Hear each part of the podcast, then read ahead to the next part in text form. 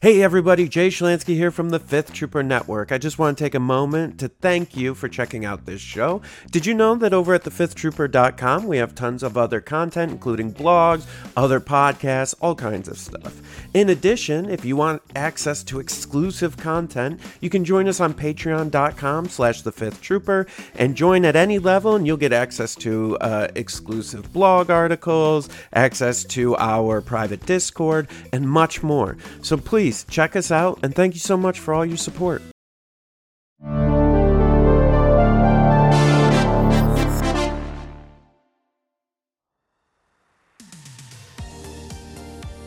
Welcome to the Notorious Scoundrels, a Star Wars Legion podcast bringing you the latest news, general perspective, and competitive discussion. Hello, and welcome back to the Notorious Scoundrels podcast. I'm Kyle. I'm here with Guy in the top right corner and Mike. So, how's it going, everybody? I just realized how helpful this is actually when you're both on. The fact that we don't have two mics. Yeah. It's definitely helpful. I'm used to seeing my name is Jay recently. There you go. Doing it for Legion 99, but now I'm back to Mike. Yeah. There you go. Lost a little bit of weight. Yeah. I guess we could do like top mic and bottom mic. Or I prefer a guy in the top right corner. I prefer not to. to yeah. Okay, that's fair. Center mic and top right mic. Locationally neutral mic. There you go. All right.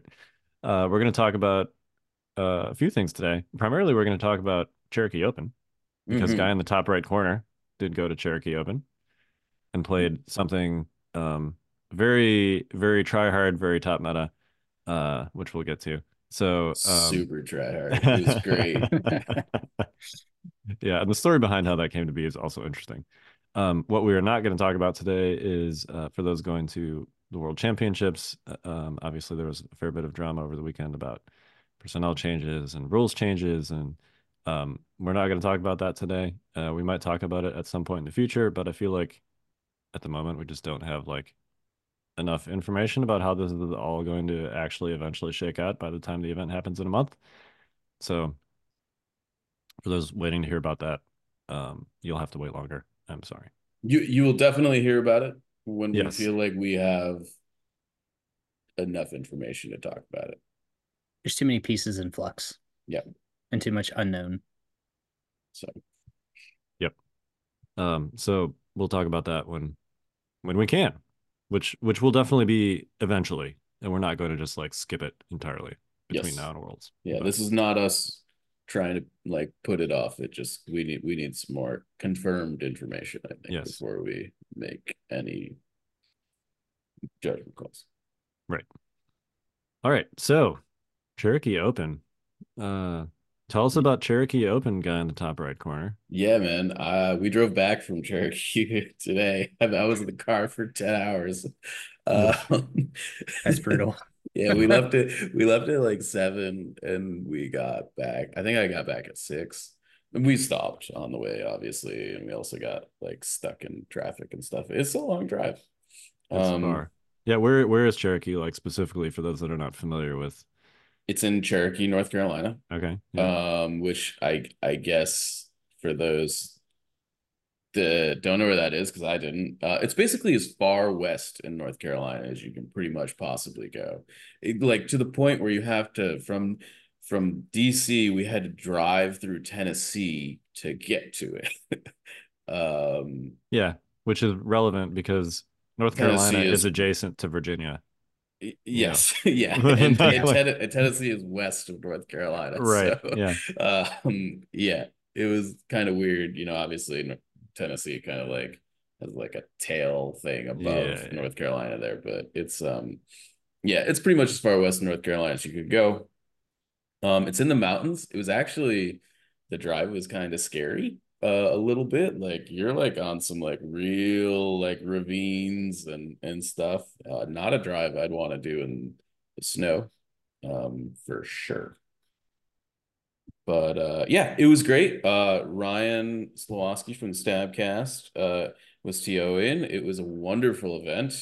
We had, I think, somewhere in the realm of like 55-ish players. It might have been a little lower than that, but it was over 50.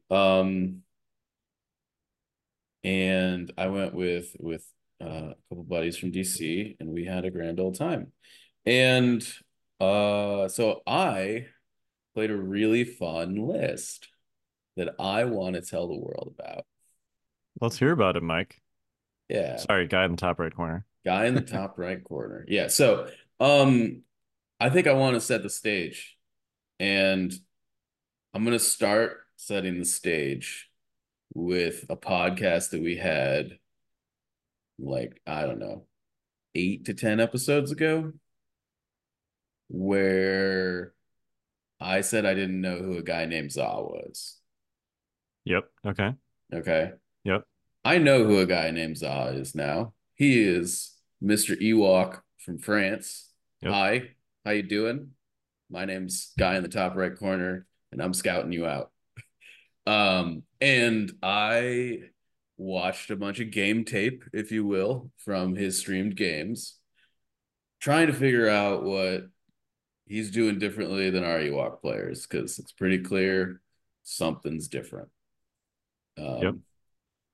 The analysis or conclusion I came to after watching a couple games is that he's essentially using reckless diversion with esteemed leader on Han to basically body soak for like a whole turn for the entire Ewok army.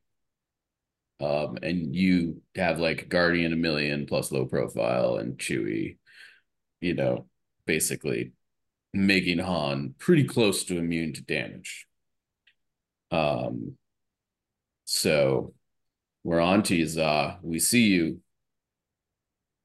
But I wanted to kind of try and put my own twist on that thing and level it up a little bit, or try to. I'm not sure if I succeeded. I definitely ended up with a list that I'd never played before going into Cherokee and yada, yada. So I decided, okay, if we're going to like put a reckless diversion on a commander with the esteemed leader thing, let's try and not even have to Guardian, though we're going to keep that as an option. Let's just try and go full immune and just make them pummel whatever character it is. What character fits that bill? Jyn Erso. Jyn Erso. And let me tell you, there are many people after Cherokee who probably have a different idea of how good Jyn Erso is after we played, because I reckless diversioned somewhere in the realm of 9 times over the course of 6 games. And using change of plans for the uninitiated. Notorious Scoundrels. Sorry, yeah.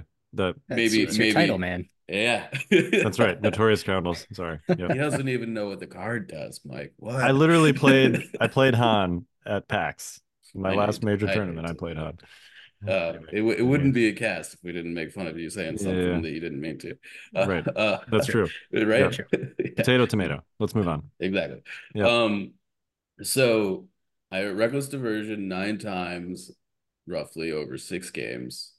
On every one of those turns, Jyn basically soaked an entire turn's worth of shooting from the enemy army. She took, over the course of the tournament, a total of 5 wounds. That's pretty impressive. Yeah. And it was also pretty good. There's one thing that Jyn is good at. She's not very good at most things, but she is very good at one thing, and that is getting shot without dying. Yeah. She's great at being annoying. Yeah, and when you make your opponent have to shoot her, and that's the only thing they can shoot, turns out that's pretty good. So, yeah, the general idea of this list, and it was basically Han Solo with Underworld connections, Chewbacca with Protector, Jyn with Esteemed Leader, Duck and Cover to power up the Danger Sense, Prepared Supplies to get her a nimble dodge on the Reckless Diversion turn, and her free gun, because why not? 3 naked Ewok skirmishers, 3 rebel vets with the CMO, and 2 full commandos with the sniper. So you have a pretty solid gun line behind it. It's 11 activations, and you've got 18 wounds of Guardian before you even get to Chewie, to kind of help Jyn out if you need to. And I actually have a couple really cool things I ended up doing with those skirmishers that I also want to talk about, because so round 3, I played Richard Lavery, really great player from, I think, the North Carolina, Richmond-ish area. Yeah.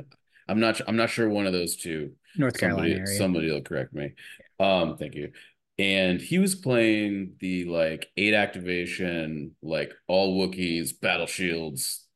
And I thought I was going to be in some big trouble. And it was a very close game.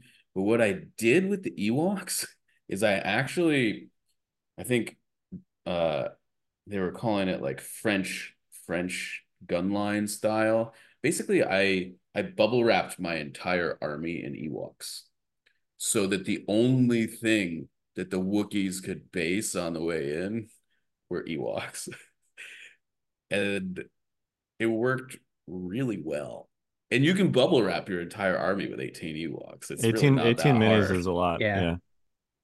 Especially since you don't have to snap to perfect cohesion every time. You give yourself way more flexibility with it once the first line gets hit.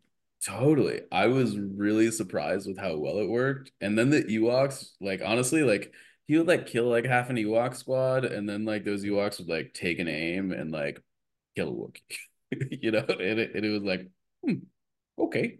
And then the next Ewok squad would, like, jump into melee with the Wookiees and, like, kill another one. And I was just like, all right, I think there's something here. The naked Ewoks were just like, you guardian with them, and then they, like, either go deal with the melee threats or they just, like, go take the back point. It was, I mean, that's what they do in the larger Ewok list too, which is fine. Yep. I just was really surprised at how well that kind of transferred to this, like, list that was not really Ewok centric.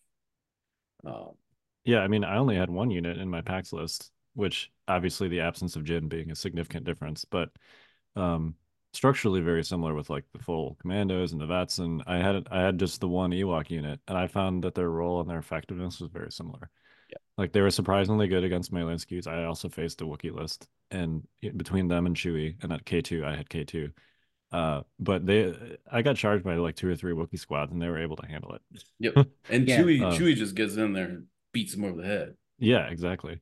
As like somebody who plays against, like, the 14 act Ewoks weekly, I've got a lot of reps against the skirmishers, and the one thing that I've been really, really surprised by is how, since you always play them in higher activation lists, they're very timing neutral, but they're a timing neutral bubble that you have multiple levels of control over, because if you get the first skirmisher and you don't want to go with that one, you just go with the second.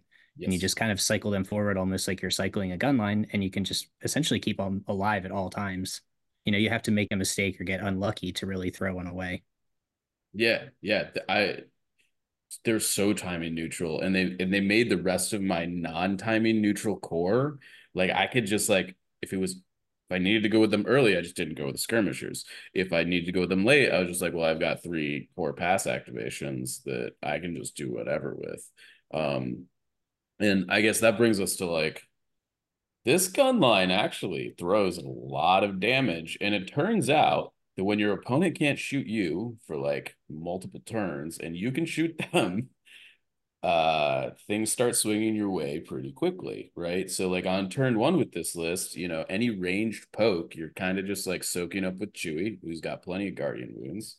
And then round 2, you're like, I'm going to play Reckless Diversion on Jyn, who you just, like, move into position, like, with, because you're, like, standing orders round 1, and just double move her exactly where she needs to be for Reckless Diversion, drop the Reckless Diversion, move the Ewoks up to make sure she's supported, and then you just start firing on all cylinders. They either have to choose to not engage you at all, in which case you just take the objectives, or shoot Jyn.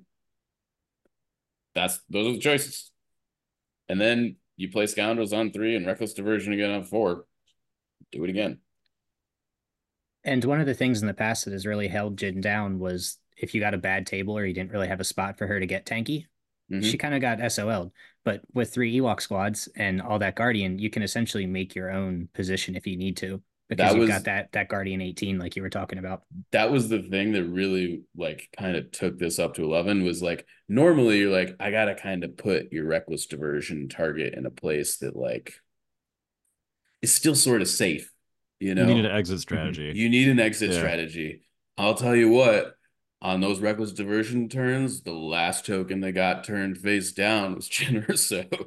It just like, she was just like, yep, I'll take the 12th suppression. Don't worry about it. Like sometimes I moved her up almost to like range 2 of the enemy army, so that there was no way around it. You're shooting Jyn, get over it.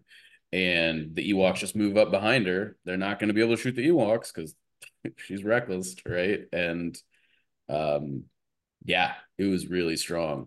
That's not to say that it's like not without issues. If you don't get the reckless off, like it turns into a fair fight, which Rebels aren't super great at. Nope.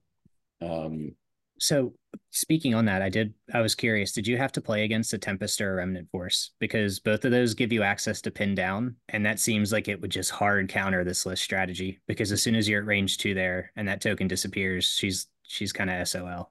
Yeah, I mean, there's no doubt that like any armor matchup, specifically those two, are probably not super great for the list. You definitely have a lot of forms of critical in like Han, Chewie, Jyn, you know, the vets, to like deal with the armor threats eventually. But yeah, pin down is obviously like very good against that trick in general.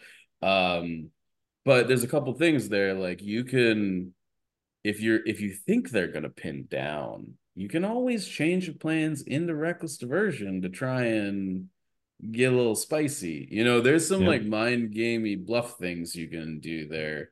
You know, somebody might think you're like, oh, they're moving Jyn right there, they're going to reckless diversion me next turn. And then you just drop change of plans, and they kind of have to bet on, they got to have to coin flip on whether to play it or like try and like wait for the change of plans and make it so that you can't reckless. I don't know. There's like a little mind game right there.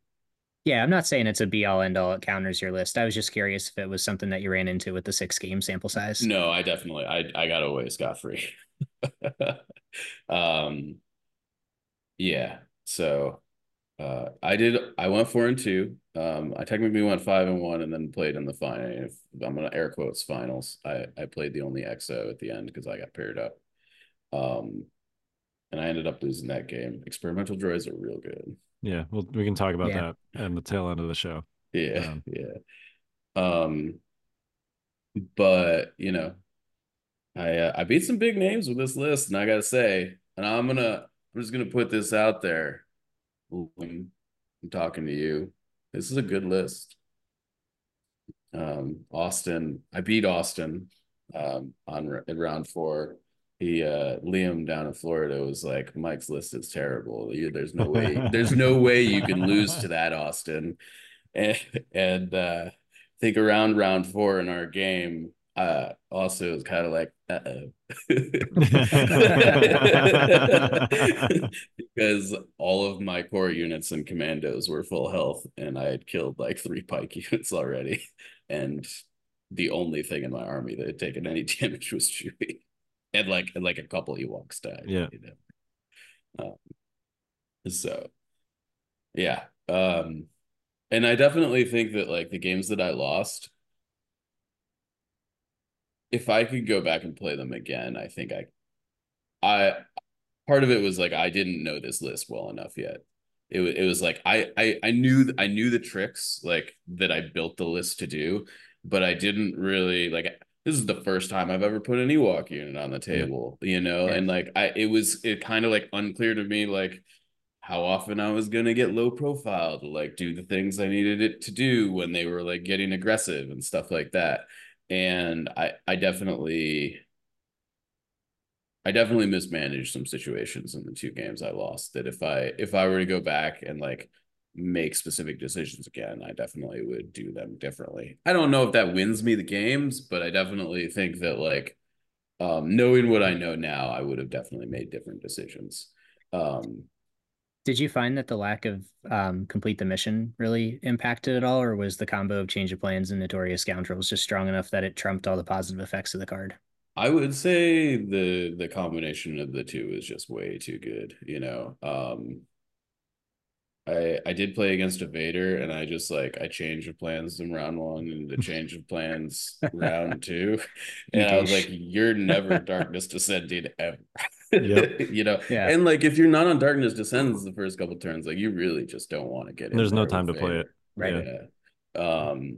And so, and while I was doing that, I was just, like, eating the gun line behind it because, like, Vader's not messing with me. So, like, let's just eat the rest of the list.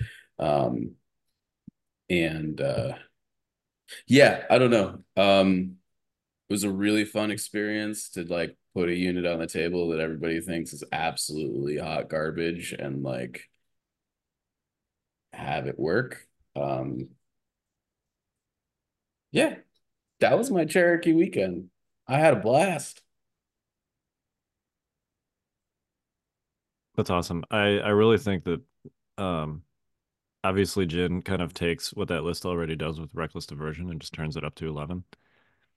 I think there's some merit to that structure just in general, with or without Jyn, and the concept of using Reckless Diversion like that.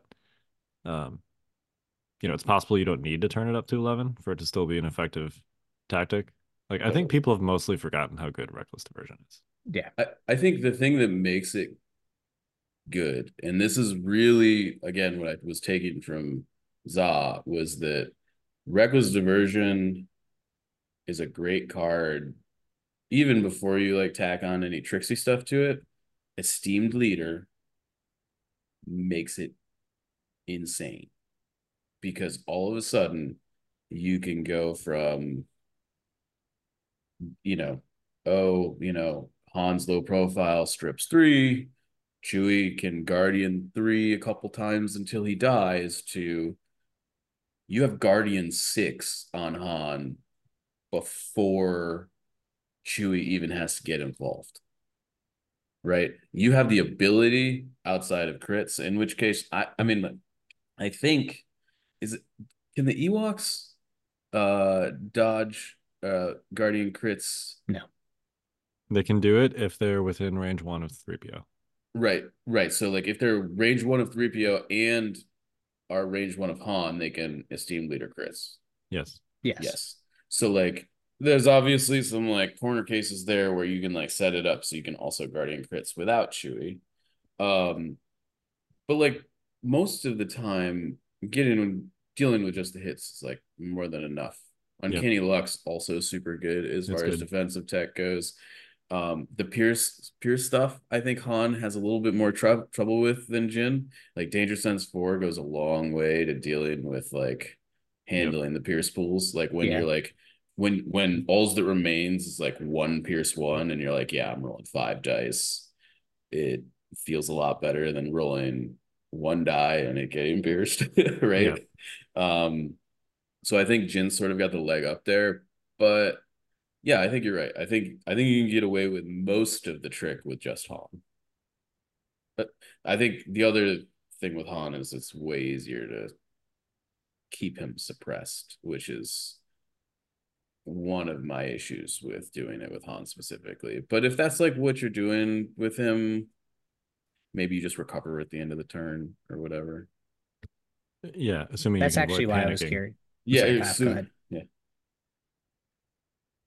Which is, and maybe I was leaning too much into this with Han when I was running him with Cassian, but that's one reason I liked Cassian, is because on the following, like, I found that Han would just accumulate a giant pile of suppression, and Cassian has 2 cards to deal with that, right? Both his 2-pip and his 3-pip can clear that suppression pretty easily. So,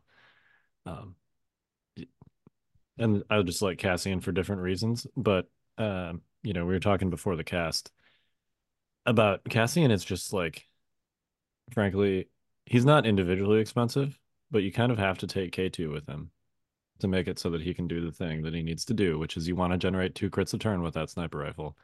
And in order to do that, you need K2. And yes, K2 can do, like, his own stuff too.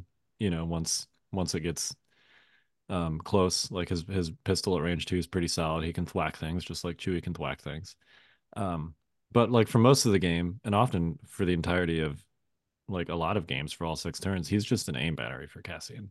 And you've got a 170-point unit basically that throws 2 dice.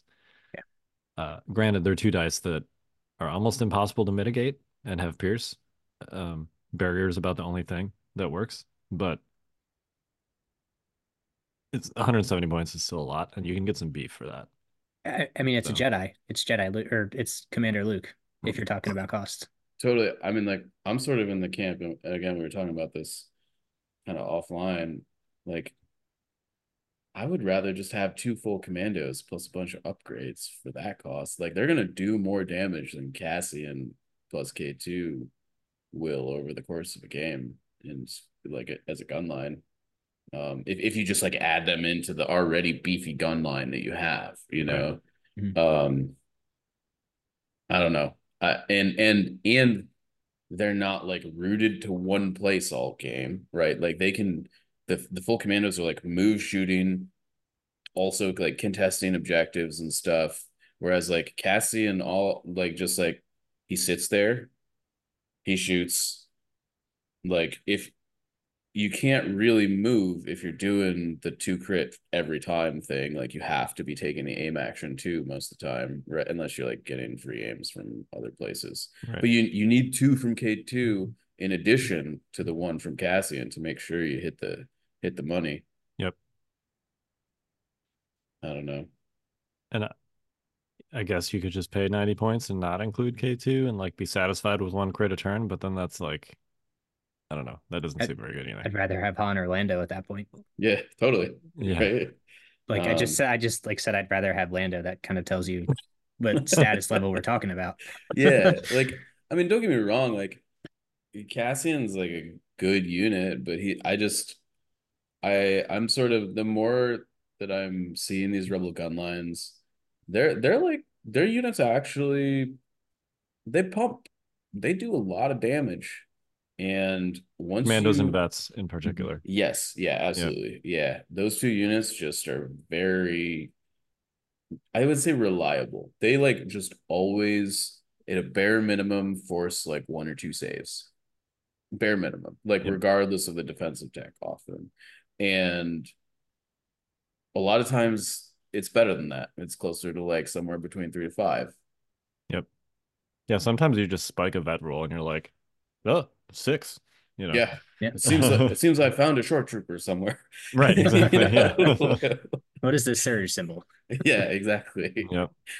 But I think we've seen over the last like 3 or 4 months that lists have gotten a little bit more mobile as we've shifted into more battle forces coming into the meta, into the forefront. Like we're seeing way more Ewoks. We're seeing experimental droids, as we'll get to.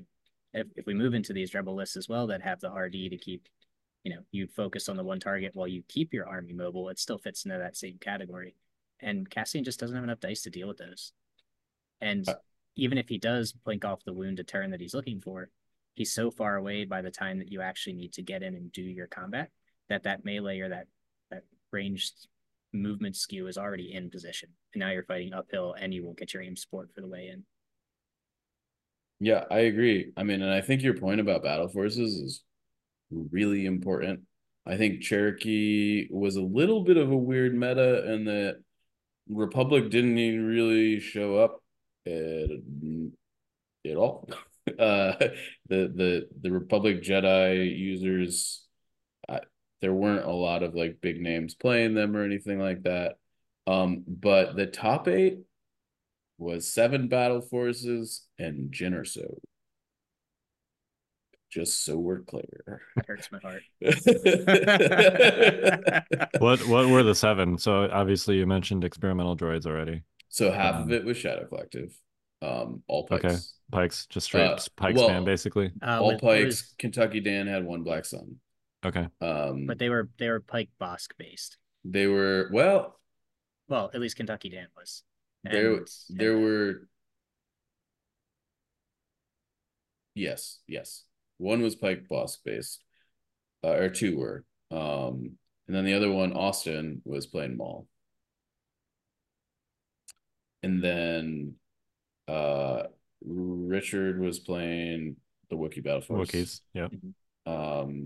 There was an Imperial Remnant by Danny Williams. Danny, yeah. And then... Yeah. Yeah, that's 7 right there. And then the Experimental Droids. Yep. Okay. Yep. I wonder if the absence of Republic was just... Because I know this was your mentality a little bit too. Is most of the top players already know that, like, Anakin is good, Yoda is good. Yep. You know, Obi-Wan just won LVO. That might be another archetype that's worth exploring a little bit more. But the point is, like, Republic gunlines built around offensive tech are good. Everybody knows that. And this is the probably the last major tournament before Worlds. So it's possible that everybody that was bringing that were like, all right, I don't need to prove to myself anymore that I know what this is. I already know what it does. I already have all the stuff I need to run it. I'm going to see if I can see if there's something else that's also, like, worth exploring. I wonder how much of it was that. I don't know. Obviously, you were there and I wasn't. So it was not 0% that's for sure. I mean, like, I definitely was like, I would like to try this. Although I was going to say, I told everybody I was going to run Geonosians last week, and I'm sorry. There were people at the convention that were actually upset I didn't bring them, and I apologize. But I was told that the list that I ended up bringing was really bad and that it could never go, you know, I think we set a bar that it had to go at least 4-0 before, like, losing games, which is exactly what it did, to be considered me, you know, letting people eat crow, and they ate crow. I believed in you. Yeah, I believed in me too. That's why I was like, we're doing a last minute shift. I was like, Josh, if you source the minis, I'll play the list. So I actually, to that end, I want to thank Josh Grimmer and Nathan Morgan for donating the 2 halves of the Rebel list that I played this weekend. Really appreciate it. Literally none of the models I played with this weekend were mine. I've been there. It feels very weird, but it's also quite satisfying when they do well. Yeah, it was great. It was great. Did you do any? I feel like you... Maybe this is a missed opportunity to do have done some kind of bet with Josh where he has to, like, grow a mustache or shave his head or something. I feel like I will settle for wounded pride. Okay, that's fair. yeah. But I guess, kind of like going back to the, like, Battle Force thing and No Republic. I think that there's a bunch of people that probably would have brought Republic if they were trying to, like, just win the tournament, you know. But I do think there's something to be said for, like, I do think the meta is kind of shifting into these higher act mobile, more mobile gun lines. Like, I don't really think it's shifting, like, into, like, armor or speeders. Really, it doesn't feel that way to me. But I do think it's leaning more into Courage 2, Core, and Special Forces that are, you know, more move, shoot, move, kind of just working around the edges, and they're, like, higher activation, like, in the, you know, 10 to 12 range. Which can give Republic problems. You know, high act lists have always been an issue for Republic. Yeah, that's why I've kind of shifted my Republic plans a little bit. We kind of debated in our Discord the other day, but I've made the Republic gun line a little more mobile, even with the Anakin focus, and I just felt like it's necessary because I can't reach the opposing teams if they're always move shooting, and, you know, I can't close to 3 or 2. Yeah. I mean, like, that's one of the advantages to why I think Yoda has kind of, like, been so strong for me lately is, like, Yoda and the full arcs actually, like, lend a lot of flexible movement to a Republic gunline that ordinarily doesn't have access to that sort of movement. You know, all of a sudden you play Yoda's 2-pip and, like, the threat range of the arcs goes up like exponentially. Yeah, you know, it's like, you know, you can basically move 3 times, and then what, you're like range 6 away from your starting position, you can be throwing a full boat, you know, range 5, you can throw the range 2 pool, you know, it's, yep, it's quite good. So yeah, I agree. So if we're on the topic of battle forces, do you guys want to talk about experimental droids at all? Because I think there's a lot to unpack about how that battle force functions, both as a whole and in the meta that we're seeing now. Yes. The short answer is yes, I would love to talk about experimental droids. I think if I could have that game back this weekend, I would do some things like the other game I lost, it was like very small things I would change. I would completely redo turn 0 for sure. I had never played against experimental droids like in like a super competitive setting, and like I think if I had had Yoda, it would have been a very different game instead of a very immobile Jyn list who's like, once I plant Jyn and plant my flag, I can't really go in front of her, which ended up being a real problem. But so I think a couple things. The first is if you're playing experimental droids, you're on full BX commandos. Yep. You're taking shields. You're all in on the BX commandos. Yeah, don't even the Magnas. If you take any Magnas, it's like your one last unit that you have to take to get to 9 to 10 activations, basically. If you've got like 55 points left over, and you just need to fill it. Yep. Yeah. Though I will say Tyler, who I played in round 6, had a T-Series instead of the Magnas in his list. And it was actually pretty good because it allowed him to have two kind of command nodes to drop surges on to kind of like give his ability to be mobile away from his commanders and still have access to the surges on the board, which I thought was interesting. I didn't even like, not having had a lot of experience with experimental droids with or against it, like it didn't even occur to me that that was really a thing you could kind of do. And so a couple of things. So the BXs are big. I think the repair droids on the B1s also huge. They just like, if you happen to end up being able to kill a BX droid or 2, they just bring them back and you're back to square one. The other thing is the B2s range, the Ha with extra dice is actually kind of gross. It's, yeah. You're talking about the range 3 shot, right? The range 3 shot, yep. Adding like a black white to that pool, and they've got surge tokens probably from either aggressive tactics or the T-Series. And if, you know, for whatever reason you didn't get an aim with strategized to the BXs, like they also might have an aim token. Like it's like 4 with blast most of the time. Yeah. And impact if you're running armor. Yeah. It was I was actually like, huh. This gun actually feels a lot more scary than normal at the moment, you know. And it's really just kind of like a side piece to the list. It's just like a cool thing that you can do and have access to if you want it. But I think the biggest thing the list can do is obviously serve those surge tokens to the BX droids. And Tyler was actually far more aggressive with them than my expectation. My expectation was we were going to play a game that was centered around juicing up the range 5 pool and being like completely safe with the BXs.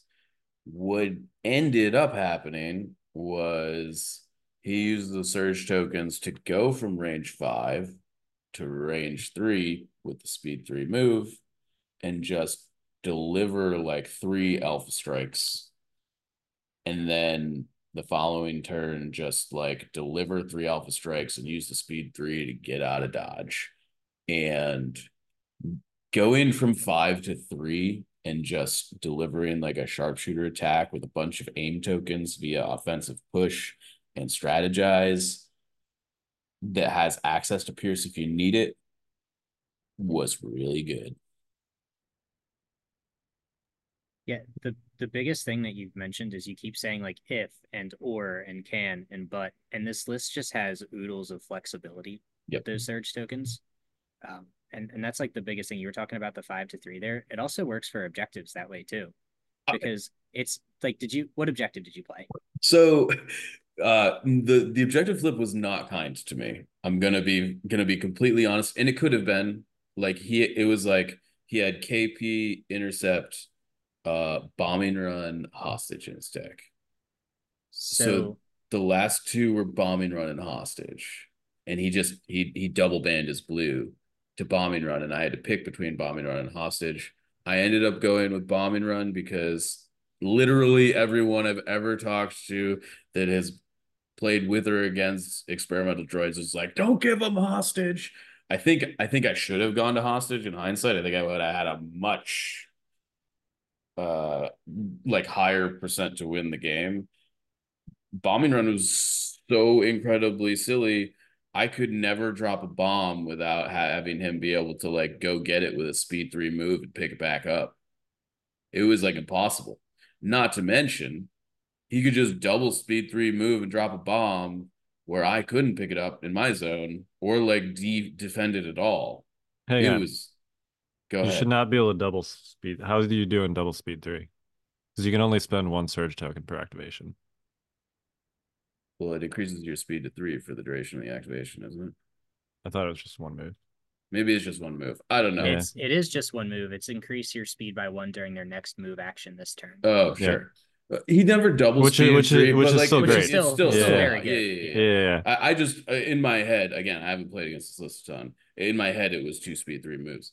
But, like, still very fast. Oh, yeah. Yeah, and I don't mean to call you out. It's not the intention here. The reason I was asking about the objectives is I actually had his battle deck pulled up on the side because it's intercept, recover, hostage, and bombing run. Oh, maybe it was recover instead. Yeah, it's almost impossible to have a good flip when that comes out if you don't also have a hypermobile army. Yeah, and, for sure. Tyler took a 10-point bid, so the odds that he was playing this battle deck were actually pretty good. They were pretty high. Yeah. I mean, I feel pretty good in the recover matchup, I think. I think like being able to like play to the center of the board as opposed to and just be able to like try and like just with like I'm on 11x, like something's eventually gonna have to go into the middle that I can like try and jam up, right? I think I'm feeling good about that, but honestly, that list just has a lot of firepower. I don't think the objective really mattered. Like it mattered in the sense that it sort of brought us closer together. You know, but yeah, you know, we were just happy go lucky together. Tyler was a great opponent, by the way. He's got like a B1 mask. He's got like this little like B1 guy playing a piano that he put in the center of the board that like, you know, it's not like extra trainer or something. He's just like, you know, we can move it if we need to, but it's just like a nice little ornamental thing he likes to do. It was great. But yeah, it's just that list just like picks people up and rips them apart. You know, going back to like we've talked a little bit about like the rebel gun line being surprisingly offensively capable. This is doing kind of a similar thing in that like it's got about the same amount of shooting units. They just hit way harder. And you get to customize it. Like you were talking about earlier, sometimes you use the pierce, sometimes you use the extra dice, sometimes it's the move. You have that chance to do whatever you want to do, and you don't have to make that decision until your unit activates. Right. So you've got the ultimate timing. It feels very Republic to me, to be honest. Like in that was kind of why I liked the idea of this battle force when I originally saw it on paper. I was like, oh, you get to make decisions on your turn as opposed to like I move, I shoot, or I move this way and shoot that way. You know, like whatever. You know, Republic's like, oh, I've taken an aim to help these guys or dodge to help these guys. And this is very much like you get to do things where other units get to help each other, you know, this in this case, like with the surge tokens on the commanders and stuff. And it's very flexible. It's extremely super flex. Yep. Yeah, I'd be surprised if we don't see a fair bit of that at Worlds. Honestly, I think people are catching on. Particularly like just dropping the Magnus for B2s and just leading into the full BXs. I know when the Battle Force first came out, there was the sense that like, oh, this is a Magna battle force, and there were a bunch of people trying the Magnas and stuff, but they really just hold it back, in my opinion. Both the unique units for this battle force that it seems to be designed for are just traps. They're traps. I'm primarily a droid player, so when it came out, I was super excited, and then I was like, sweet, I can throw my Magnas back on the table, and then I built my first list, and I realized that they were one wound apiece, and I was like, yeah, this is going to be a problem. Because I put them down on the table, I got close to my opponents. They're like, "You just took 3 wounds. Take 3 models off." I was like, "What are you talking about?" Excuse me. It's like I just lost a model and a half. Yeah. I was like, "Oh shit." I actually played against Experimental Droids over the weekend, and there was a Magna unit, and it got punched to death by Geonosians. Geonosians, no Force Pike, by the way, just like normal Geonosians with the extra dude punched the Magna Guard to death. That was not a hallmark for how the game went. Generally, I lost, but it was like a little moral victory, and also a testament to how bad those Magnas are, frankly. So, I also don't think the Persuader is very good. I know that there are people out there who are touting like the Persuader tank in some of these Experimental Droid lists instead of BX Squad. I'm not about that life. I think you just want to go full ham on the BXs, and in the words of the guy in the top right corner, I don't think it's very close. Yep. I agree. I mean, and the snail's like significantly more expensive than the BXs too. It's, yes. If they were the same cost, I'd still rather have the BXs. And it gives you worse subjective play. I do think that the only reason to take it, the only reason, is if you're concerned about armor. Right. Which is like kind of the one thing that the list doesn't really do that well. I think the list probably, I haven't obviously played the matchup, I strongly suspect it probably really struggles against anything that has Dark Troopers, probably really struggles against Tempest.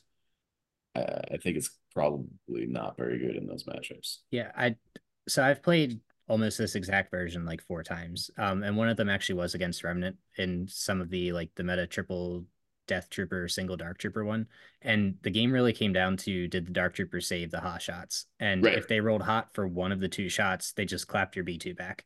Yep. And there wasn't a whole lot you could do about it. So with average variance or like one good roll in your favor, it definitely has the tools to take down a single armor piece, but you don't have any pierce backing it up, and your other stuff is just critical, or you're hoping to roll crits, and you don't have any pierce behind the critical, so you're really not in a great spot. It's not terrible, but one bad roll just kind of tanks your game. Yeah, and I think if you run into anything that's more than one armor unit, all of a sudden you're like, not feeling great about this. Tempest literally and figuratively walks all over that list. Yeah. But the final point that I kind of wanted to make about it is, we've always seen since like Super Tacs have been out that their command cards are incredibly powerful. Yeah. And when they came out, they really warped the meta with the units that they were able to affect with it. And this list also just takes the best advantages of all of their command cards and bumps them back up to 10 again. You know, the 1-pip is great because there's a lot of like single orders that we're giving out now with like Reckless Diversion or Anakin's 2-pip, and you can take advantage of that. You're going first, you're ruining their order control. Their 2-pip makes the BXs like unkillable for a turn because you've got the repair bots, you've got the shields, and then they go and they recover. Or I'm sorry, the 3-pip makes them like unkillable for the turn because you get the recover action for it, and you've got like 6 wounds off of that one card. And then the 2-pip, you're only playing 9 activations. At some point, you're probably going to get locked down by an Ewok or a Wookiee, and then you just walk out and shoot. Yep. If a BX walks out of melee with an Ewok and then shoots it, it's going to kill it. Oh yeah, yeah, and it gives you the tools to do that. Not to mention the Surge Crit Bombard. Also great. Yeah. Yeah, the other thing that I haven't played a lot of Super Tacs, and I don't know, let's be honest, Separatists have been in a bad way for a while. Yep. Okay. I'm aware, man. And frankly, when I've seen Super Tacs on the table, it's generally been Kraken instead of Kalani in the past. I didn't realize that Preservation Protocols actually triggers off his direct. Yep. So it's really 3 things get disengaged, not 2. Yeah. Which, you know, big deal. It's particularly if you're like facing down an Ewok horde, right? Like all of a sudden, 3 of your units can disengage and fire as opposed to 2. I don't know. I just when I realized that, I was like, it didn't come up, but again, I've seen mostly Kraken in the games that I've played, so like Kraken doesn't have direct, so that was kind of, you know, anyways, something to call out, I guess. Ironically, it's another situation of the experimental droids' biggest weakness is other CIS lists. It folds to Ion, like so. If you ever ran into a spider, the one I played at a tournament one time, and I ran into a Biston Cassian double FD, and like Biston shreds the BX as if it gets to him. Maybe that's what's going in my Jyn list now. There you go. Just throw in Biston. Just for this one list. But like Biston shreds them. If you do ever run into spiders, not that you, I'd be shocked if you did. I'll give you $5 if you do. But you know, there's gonna tear them apart, because as soon as you flip those shields without actually getting the block, they do start to become pretty soft. Yep. But and they're losing actions too, potentially. So yeah. So then they're going to lose that move, or they're going to lose the shoot. So, you know, there are things to be aware of. They're just not super common at the moment. Yeah, I think that's fair. I don't think it's unbeatable, to be clear. But it is. I feel sort of like it's going to catch people off guard the same way the Black Sun list caught people off guard. Yep. And I'm definitely glad, Tyler. Thank you for illuminating me a month before it was. And we're here to let the world be illuminated before worlds. Sorry, experimental droid players. Cat's out of the bag. Cat's out of the bag. Yep. I do think it's fascinating too how the concept of a list can evolve over time to be something that, you know, if people are playing it as they first see it, is really just not very good. And then somebody finds whatever that magic formula is and takes it and just, it makes it totally different. And that's the case with, you know, it being like notionally a Magna focused battle force. And really the best way to do it is just to focus on those BX droids, a unit that is frankly like not very good outside that context and has been quite bad for a while. But man, if they ever get buffed as a result of being like not very good outside that battle force, experimental droids is going to be crazy. It's going to be tough. I doubt that will happen. I don't think they're as bad as you're giving them credit for. No, probably not. But they've definitely been perceived that way for a while. No doubt. I think they are bad in the same way that like people thought full arcs were bad, you know. And obviously, full arcs got a buff like right after that, but like. You know, yeah. I have died on this hill on my podcast, but full BXs are only bad because B1s are bad. Yeah, I think that that's fair. And that has held them back for the last, I'll say, 1.5 years, because we've had the tools after their buff to really energize and supercharge them at a pretty reasonable price point, but you just have nothing else around them. And without these free surge tokens to get that customization, you just couldn't compensate for the crap that you had to fill your list with. Like a single full BX and a double Magna is actually a really killer punch if you pair that with Bosk and a super tack. But then you just have your B1 underbelly, and it just folds to anything else that was good. So it's held it back for quite a while. And you don't have to do that now with experimental droids. Yeah, I mean, you're still taking like 2 of them, but their whole function is to keep the BX droids alive. Yeah, and you've got those surge bonuses, which just turn everything up to 11. Yep. For the BXs. For sure. Yeah. All right. Well, any final thoughts, gentlemen? I'm excited for AdeptCon. You know, despite some of the hoobaloo that we've seen over the past couple of weeks with some of the community, I'm excited to go. I think there's going to be a super wide range of lists that are going to show up there. You know, we're going to see it at Cherokee. There's, I think it's a Rocky Mountain Open. It's in Denver. I believe Rocky Mountain is a week before AdeptCon. Yeah, there's one that's going to be in like the Colorado Denver area that's supposed to be like 40-ish plus people before AdeptCon. So I think that'll be our last look before we're all forced to lock in, which is on the 15th, I believe. Yes. I will say, and you guys might know this better than I do because this was This is AdeptCon adjacent, and maybe the answer is that we're not going to talk about it yet. But the Inquisitor release date got pushed back, it looked like, and yes. In my understanding, last I checked, was that the release date is actually after or like on the day that lists lock. I think it's on the day. It's the day of. Okay. And I actually have no idea if we've gotten clarification on like. We have not yet, but as we've seen, we have, actually. Did we?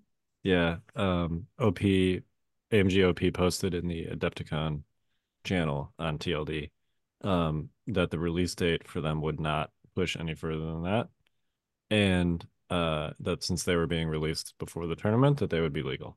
So, okay. They gave a 100%er on that, huh? That's yes. And I can pull a direct quote if you want. No, I'm not. That's not a challenge. That's just me being like, that's a tight time frame. That's all. It is. Yeah. Look, I'm glad they said something though. I am too. I'm not. Again, this is not throwing shade. This is not. I honestly didn't know the resultant of that conversation. Yeah. It was happening like while Cherokee was going on, and I've been kind of busy. So, but I was greatly interested to know the result of it. So, because I think it was within the realm of possibility that they said, well, maybe Inquisitors aren't legal, which would have had some impact probably. And the one thing I was going to say is we tend to know when this product ships about a week beforehand. Because the stores get it early. So I think we'll be pretty comfortable by the 10th knowing if they're going to be out or not. Yeah. Barring any shipping delays. Yeah. But, I think it's close enough that people that were thinking about playing Inquisitors are maybe... Not. Maybe looking at backups. I would be.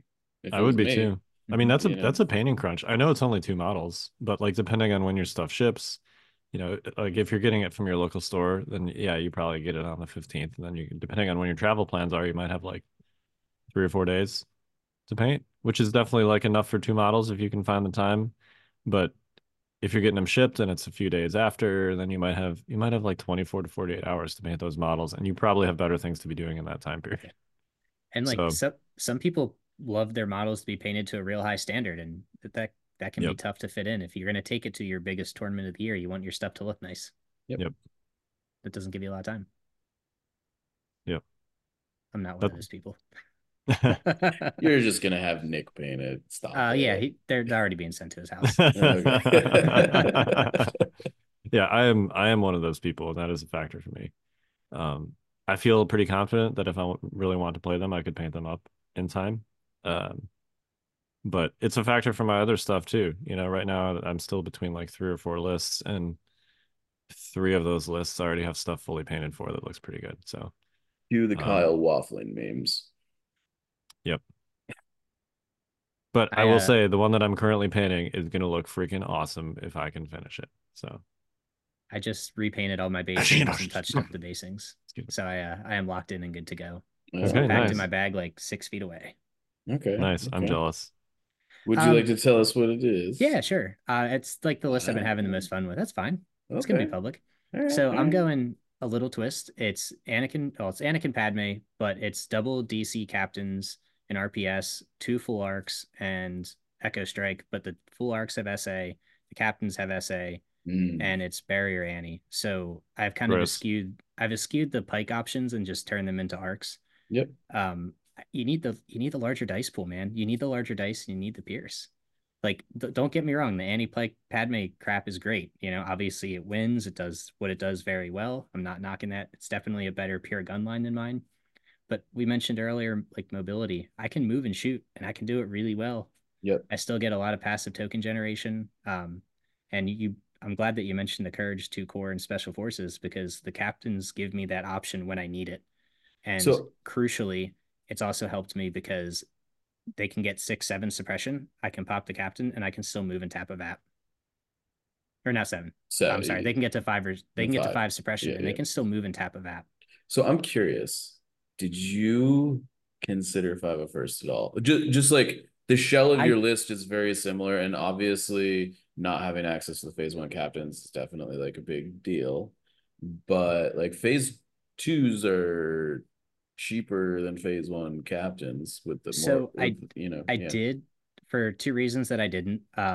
I love the fact that I have 6 range 4+ weapons. Sure. And I don't own enough ARC troopers and don't have the ability to procure them right now.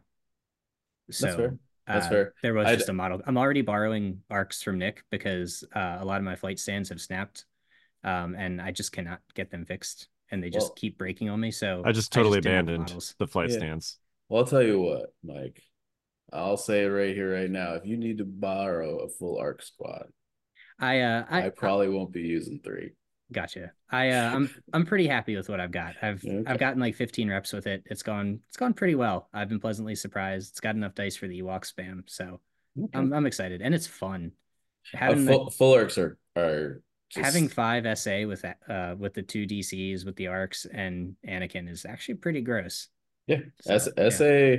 I think all the competitive stuff aside, when the dust from World settles,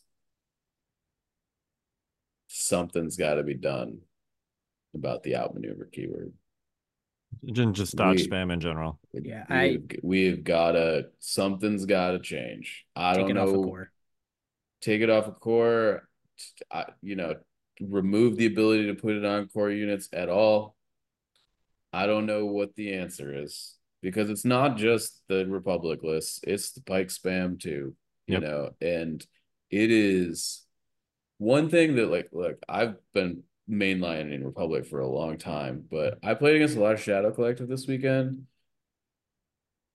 And having these, Han, Chewie, Jyn pools that are, 2 to 4 dice, where the only damage they're getting is from crits into any unit, it's just, you shoot at Pikes and you never do any damage, ever. These are, your 100-point heroes. Han should kill a Pike when he shoots it.